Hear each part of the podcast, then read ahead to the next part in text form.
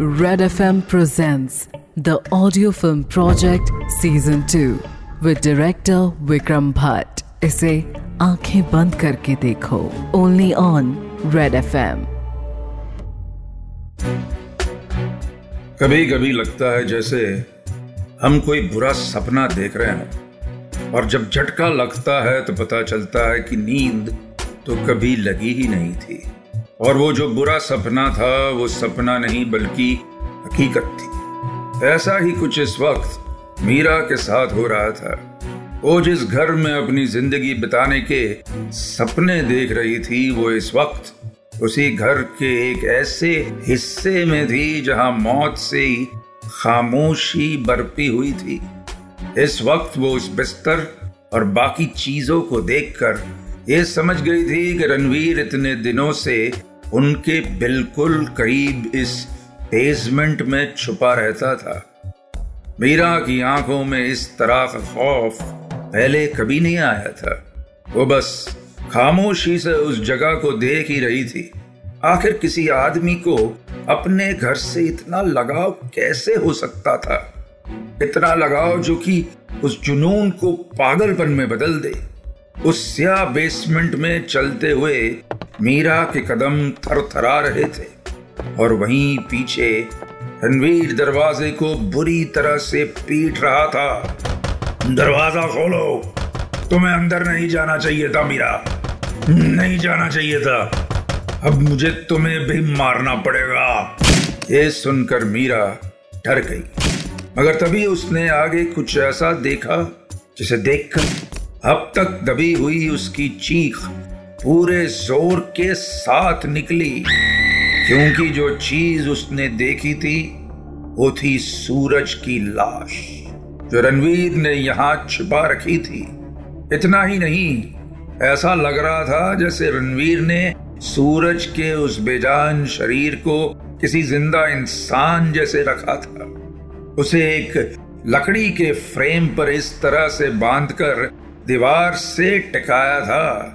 जैसे वो जीता जागता सामने खड़ा हो, उसे देखकर तो जैसे मीरा पागल ही हो गई। उसके कदम अब वहाँ एक पल भी नहीं रुक सकते थे। वो आगे बढ़ने वाली ही थी कि तभी एक ज़ोर की आवाज़ हुई। उसने पीछे पलट कर देखा तो दरवाज़ा टूट चुका था और रणवीर उसके पीछे हाथ में एक बंदूक लिए खड़ा था। मीरा का शरीर तो जैसे वहीं पत्थर हो गया। रणवीर ने धीमे कदमों से आगे बढ़ते हुए कहा, तुम्हें मारना नहीं चाहता था मिया पर तुमने खुद अपनी मौत बुलाई है। पर तुम्हें मारने से पहले ये बताना ज़रूरी है कि मैं तुमसे कितना प्यार करता हूँ। ये कहते हुए रणवीर के चेहरे पर एक पागलपन की मुस्कान थी। उसे देखकर मीरा ने ना आव देखा, ना ताव और पूरे ज़ोर के साथ दूसरी दिशा में भागने लगी। मगर रणवीर तब भी धीमे कदमों से बढ़ते हुए उसका पीछा कर रहा था। जैसे शिकार को घायल करने के बाद शेर की चाल में एक आराम होता है, वैसा ही आराम रणबीर की चाल में भी था। उसने हँसते हुए कहा, भागो कहा भागोगी ये घर नहीं, मेरा मन है। उलझा हुआ, अंधेरे से भरा ही सही, लेकिन मेरा मन है। मीरा के कानों में बस रणवीर की हँसी गूंज रही थी, और उस अंधेरे में रास्ता कहीं भी नहीं दिखाई दे रहा था। आखिर में भागते हुए वो उस बेसमेंट के दूसरे छोर पर पहुँच गई, जहाँ एक और दरवाज़ा था।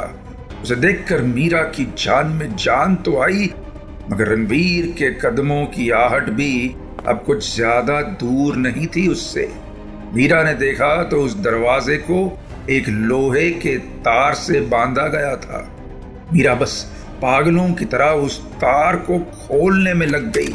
वहीं पीछे से रणवीर कुछ ही दूर था। मीरा के हाथ उन तारों की वजह से खून से लथपथ हो गए थे, मगर वो दर्द जान बचाने की उम्मीद से कई कम था। आखिरकार मीरा ने देखा कि वो तार खुल चुका था। मीरा ने तुरंत दरवाज़ा खोला और बाहर निकल आई। इस वक्त तक रणबीर ने भी अपनी रफ्तार बढ़ा दी थी। मीरा ने बाहर आके देखा तो समझ आया कि जहाँ वो पहुँची थी, वो इस बंगले का ही पिछला हिस्सा था। मगर यहाँ से कहीं भागा नहीं जा सकता था। इतनी ऊँची दीवारों को फांदना मीरा के लिए नामुमकिन था। उसने बस एक पल सोचा और घर के मेन गेट की तरफ़ भागना शुरू कर दिया। मीरा बस कुछ ही कदम दूर थी कि तभी किसी ने पीछे से उसके बालों को पकड़ लिया। दर्द के मारे मीरा की एक चीख निकल गई, मगर अफसोस उस सुनसान इलाके में कोई चीख सुनने वाला भी नहीं था। मीरा ने पलटकर रणबीर का गुस्से और हवस से भरा चेहरा देखा। वो बस मिन्नतें कर रही थी छोड़ दो मुझे प्लीज़ प्लीज़ छोड़ दो मैं वादा करती हूँ इस इस घर से हमेशा हमेशा के लिए दूर चली जाऊँगी और, और कभी वापस नहीं आऊँगी। तुम तुम ये घर रख सकते हो इतना सुनकर रणवीर मीरा को बालों के सहारे ही घसीटने लगा।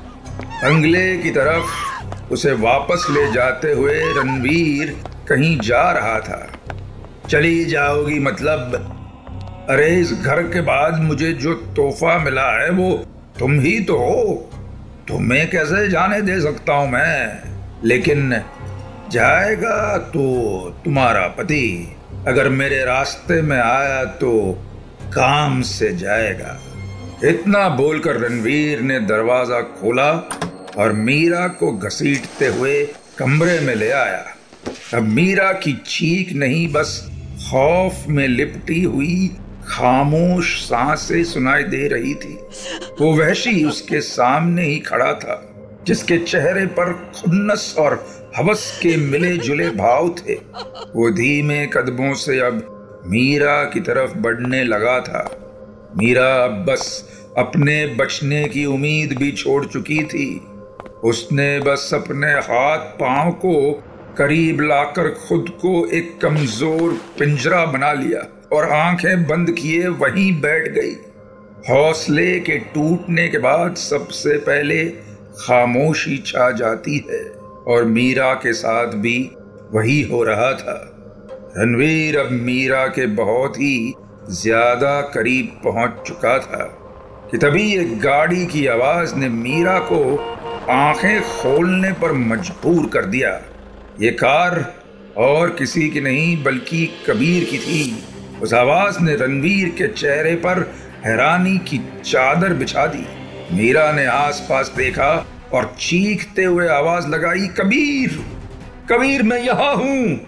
वो आगे कुछ बोल पाती, उसके पहले ही रणवीर ने मीरा का मुँह अपनी हथेली से बंद कर लिया और उसे कमरे से घसीटते हुए घर की ऊपरी मंजिल पर ले आया।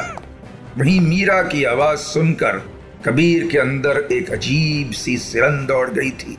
उसने दरवाजे को खोलने की कोशिश की, मगर दरवाज़ा अंदर से बंद था। उसने गार्डन में यहाँ वहाँ देखा और उसकी नज़र पास पड़े एक कुदाल पर पड़ी। उसने तुरंत वो कुदाल उठाया और दरवाजे के शीशे पर दे मारा।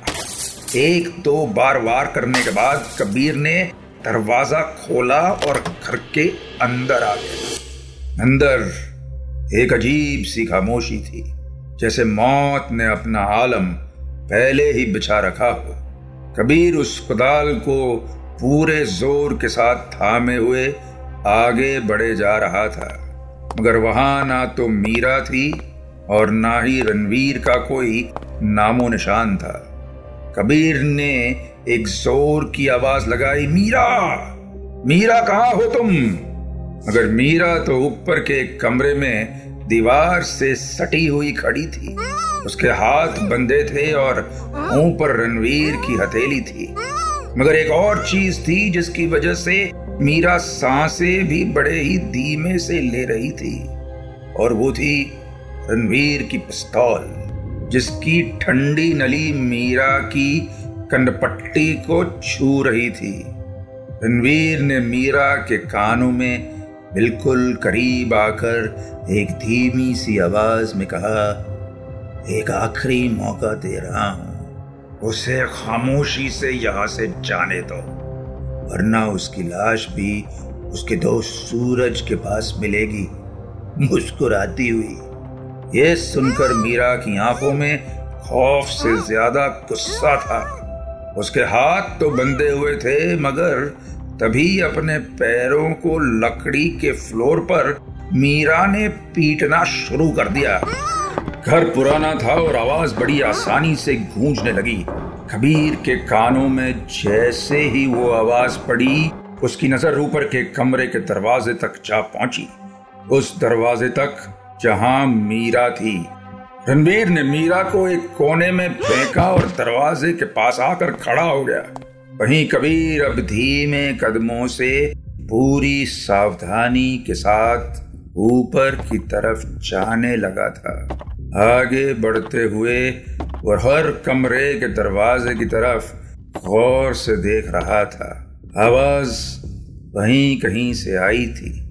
खामोशी में वो बस आगे बढ़े जा रहा था कि तभी उसे दरवाजे के खुलने की आवाज़ अपने पीछे से आई। वो समझ चुका था, वो एक झटके में पलटा और इसके पहले कि रणवीर कबीर पर गोली चला पाता। कबीर ने उस कुदाल को रणवीर के हाथों पर मार दिया, जिसकी वजह से वो बंदूक उसके हाथ से छूटकर नीचे ग्राउंड फ्लोर पर जा गिरी। ये देखकर रणवीर का गुस्सा और भी बढ़ गया और कबीर के पास अब दूसरा वार करने का मौका नहीं था। मगर फिर भी उसने वार करने के लिए कुदाल को घुमाया, मगर रणवीर ने एक झटके में उस कुदाल को पकड़ लिया। रणवीर शारीरिक तौर पर कबीर से काफ़ी ज़्यादा बड़ा था और ताकतवर भी था। उसने बस कबीर को पकड़ा और ऊपर की मंजिल से नीचे फेंक दिया। कबीर बुरी तरह से घायल हो चुका था। उसकी आँखों के सामने अंधेरा छाने लगा था। धुंधली हुई आँखों से वो देख रहा था कि रणवीर मीरा को लेकर अब छत पर जा रहा था। इससे पहले कभी भी कबीर ने खुद को इतना असहाय महसूस नहीं किया था। रणवीर की वो जीत की हँसी कबीर को और भी ज़्यादा मजबूर बना रही थी। छत की सीढ़ियों पर चढ़ने से पहले रणवीर ने कहा, मौत मुबारक हो। मैंने कहा था ना सीधे शमशान बेच दूँगा। इतना सुनकर कबीर की आँखें बंद होने लगी, मगर एक आवाज़ थी, मीरा की आवाज़, जो उसके कानों पर बार बार पड़ रही थी। वहीं रणवीर मीरा को घसीटते हुए छत पर ले आया था। वहाँ आकर रणवीर ने एक गहरी सांस लेकर कहा, वाह, शहर में इतनी खुली हवा कहाँ मिलती? देखो, एक और रीजन मिल गया तुम्हें यहाँ सुकून से मरने का। ये सुनकर मीरा बस असहाय सी खड़ी थी। उसकी आँखों के सामने बार बार कबीर का चेहरा आ रहा था। बात को आगे बढ़ाते हुए रणबीर ने कहा यह जगह स्पेशल पता है क्यों है, हा? क्योंकि यहीं से मैंने अपनी पिछली बीवी को इस जीवन काल चक्र से आज़ाद किया था। इन शॉर्ट यहीं से फेंका था उसे। बेचारी का भेजा तक बाहर आ गया था। खून भी मुझे ही साफ़ करना पड़ा, बेचारी। उसका इतना बोलना हुआ ही था कि तभी पीछे से हुई एक आहट ने रणवीर की मुस्कान गायब कर दी। ये और कोई नहीं, बल्कि कबीर ही था। उसे यहाँ देखकर रणबीर ने मीरा की गर्दन पकड़ ली और कहा, अगर तुम आगे बढ़े तो इसकी गर्दन तोड़ दूँगा। कि तभी रणवीर ने देखा कि कबीर के हाथों में पिस्तौल थी।